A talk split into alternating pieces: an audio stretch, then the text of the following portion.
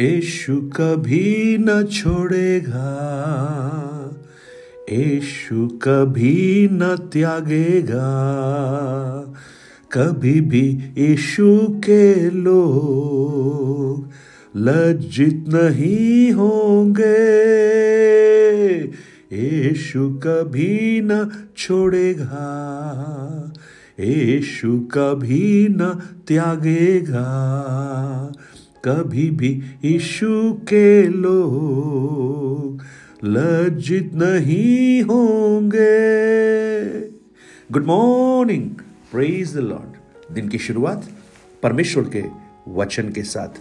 मैं पास राजकुमार, एक बार फिर आप सब प्रिय भाई बहनों का इस प्रातकालीन वचन मनन में स्वागत करता हूँ। मेरी प्रार्थना है, जिस प्रकार इस गीत को हम गा रहे हैं, मैं आपको आज फिर से आश्वस्त करना चाहता हूँ। यीशु आपको कभी नहीं छोड़ेगा। यीशु आपको कभी नहीं त्यागेगा। लेकिन इस सच्चाई को जानने के बावजूद भी मैं विश्वास करता हूँ, हर एक विश्वासी ने जो प्रभु पर भरोसा रखता है, उनके जीवन में कभी न कभी ऐसी अवस्थाएँ ज़रूर आई होंगी जहाँ पर उन्होंने एक प्रश्न शायद अपने आप से किया होगा। और वो प्रश्न जानते हैं क्या है? हे परमेश्वर, क्या तू मुझे भूल गया है? हे प्रभु यीशु, क्या आप मुझे भूल गए हैं? यह प्रश्न ज़रूर आपने पूछा होगा। सो आइए हम देखते हैं आपके इस प्रश्न को। एक भक्त जिसका नाम दाऊद है, वो अपने जीवन की परिस्थितियों में भी ऐसा ही एक प्रश्न पूछ रहा है। और उसका उत्तर भी हम पा पाते हैं। भजन संहिता तेरह की ओर मैं आपका ध्यान लाऊँगा।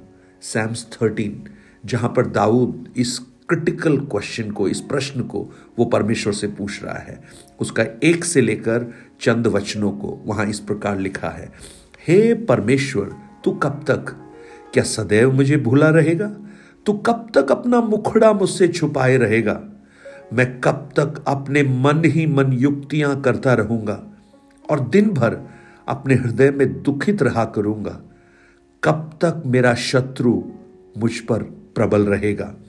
वचन तीन, हे मेरे परमेश्वर, यहोवा मेरी ओर ध्यान दे और मुझे उत्तर दे। मेरी आँखों में ज्योति आने दे, नहीं तो मुझे मृत्यु की नींद आ जाएगी। कब तक? हाउ लॉन्ग ये एक बड़ा ही बड़ा ही विषम प्रश्न है।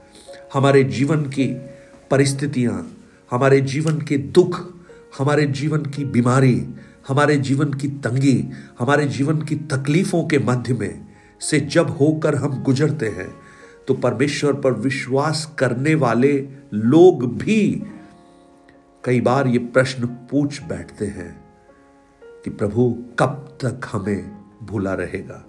और ये जो कब तक है, ये ये इसके अंदर क्या छुपा हुआ है?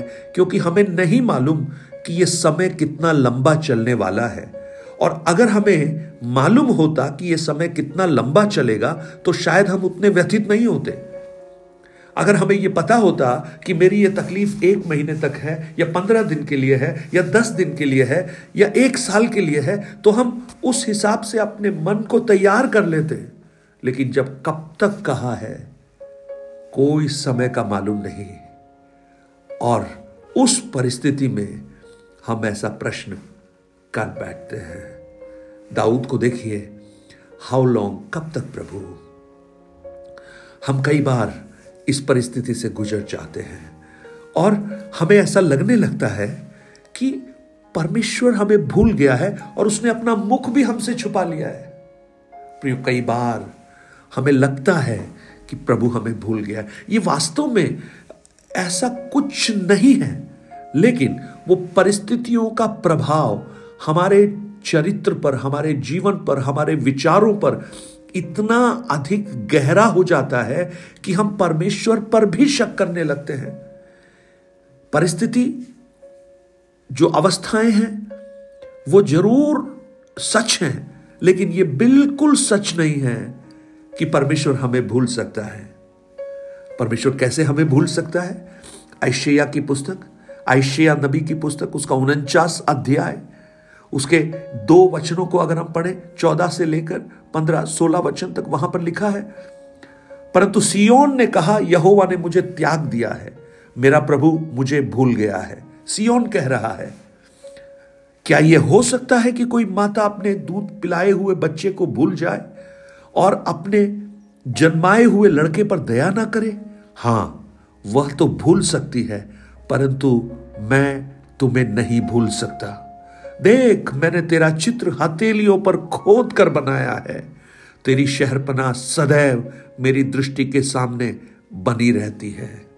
आज मुझे सुनने वाले मेरे प्रिय भाई, बहन, आपकी परिस्थितियाँ, आपकी अवस्थाएँ, आपको ये सोचने पर मजबूर कर रही हैं कि परमेश्वर आपको भूल गया है। लेकिन आज मैं आपको इस वचन के द्वारा बताना चाहता हूँ, परमेश्वर आपको नहीं भूले हैं।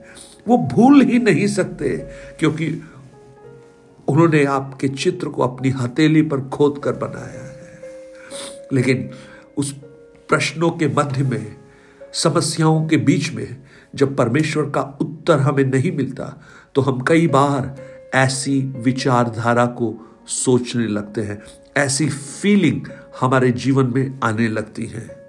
जब प्रभु यीशु ने अपने चेलों को कहा, आओ हम उस पार चले तो चेले जैसे थे, वैसे ही चल पड़े। मरकुस चार अध्याय में हम इस घटना को देखते हैं। छत्तीस से लेकर वचनों को जब आप पढ़ेंगे। और एक ऐसी परिस्थिति आती है चेलों के जीवन में, जहाँ पर चेले पुकार कर यीशु के पास आकर जानते हैं, क्या कहते हैं?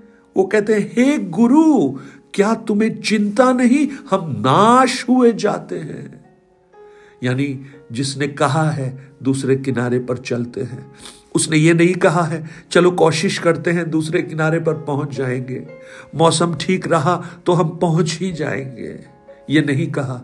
उसने कहा, चलो दूसरे किनारे पर चलते हैं और उस चलो में वो खुद भी शामिल है, वो भी आपके साथ है। आज मुझे सुनने वाले मेरे प्रिय भाई बहन, मैं जानता हूँ आपकी परिस्थितियाँ अच्छी नहीं होंगी। आपकी अवस्थाएँ शायद वो नहीं होंगी जो आपने सोची हैं। लेकिन मैं आज आपको बताना चाहता हूँ, अगर आप अपने जीवन में, अगर आप अपनी परिस्थितियों के बीच में परमेश्वर के कार्य को होता हुआ देखना चाहते हैं तो पता है आप कैसे देख सकते हैं? जब आप परिस्थितियों, अपने अनुभवों, औरों के कहे हुए कथनों अथवा अपनी आँखों से देखी हुई बातों से बढ़कर यह विश्वास करते हैं कि परमेश्वर का वचन, यानी पवित्र शास्त्र, इन सब के ऊपर है तो निश्चित जानिए, आप एक चमत्कार देखने वाले हैं। आप एक चमत्कार की ओर अग्रसर हो रहे हैं। हम क्या देखेंगे? परिस्थितियों को देखेंगे? लेकिन क्या उसके ऊपर, परमेश्वर को देखने के लिए प्रभु हमारी आँखों को खोल सकता है? और देखिए, यहाँ पर भजनकार जब उस प्रार्थना को कर रहा है तो पता है वो क्या कर रहा है तीसरे वचन में? हे मेरे परमेश्वर यहोवा, मेरी ओर ध्यान दे, मुझे उत्तर दे, मेरी आँखों में ज्योति आने दे। मानो मेरी आँखों में अंधकार छा गया है। किसका अंधकार? परिस्थितियों का अंधकार, तकलीफों का अंधकार, समस्याओं का अंधकार। ये सब मेरी आँखों के सामने है। अब मुझे दिखाई नहीं दे रहा।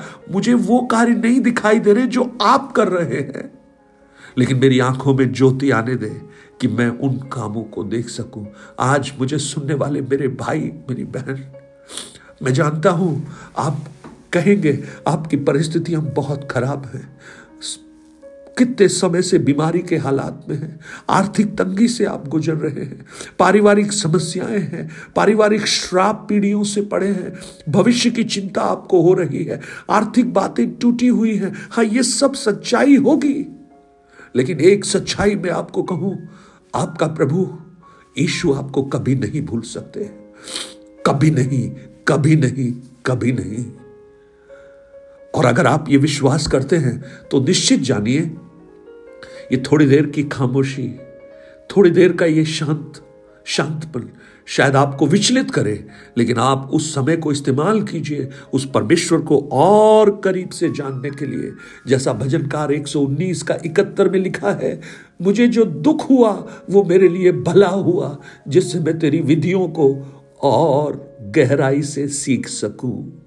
स्वर्गीय पिता, आज हम हम कई बार ये प्रश्न पूछ बैठते हैं। ये क्यों हो रहा है? ये कब तक होगा? क्या प्रभु को भी याद नहीं है क्या?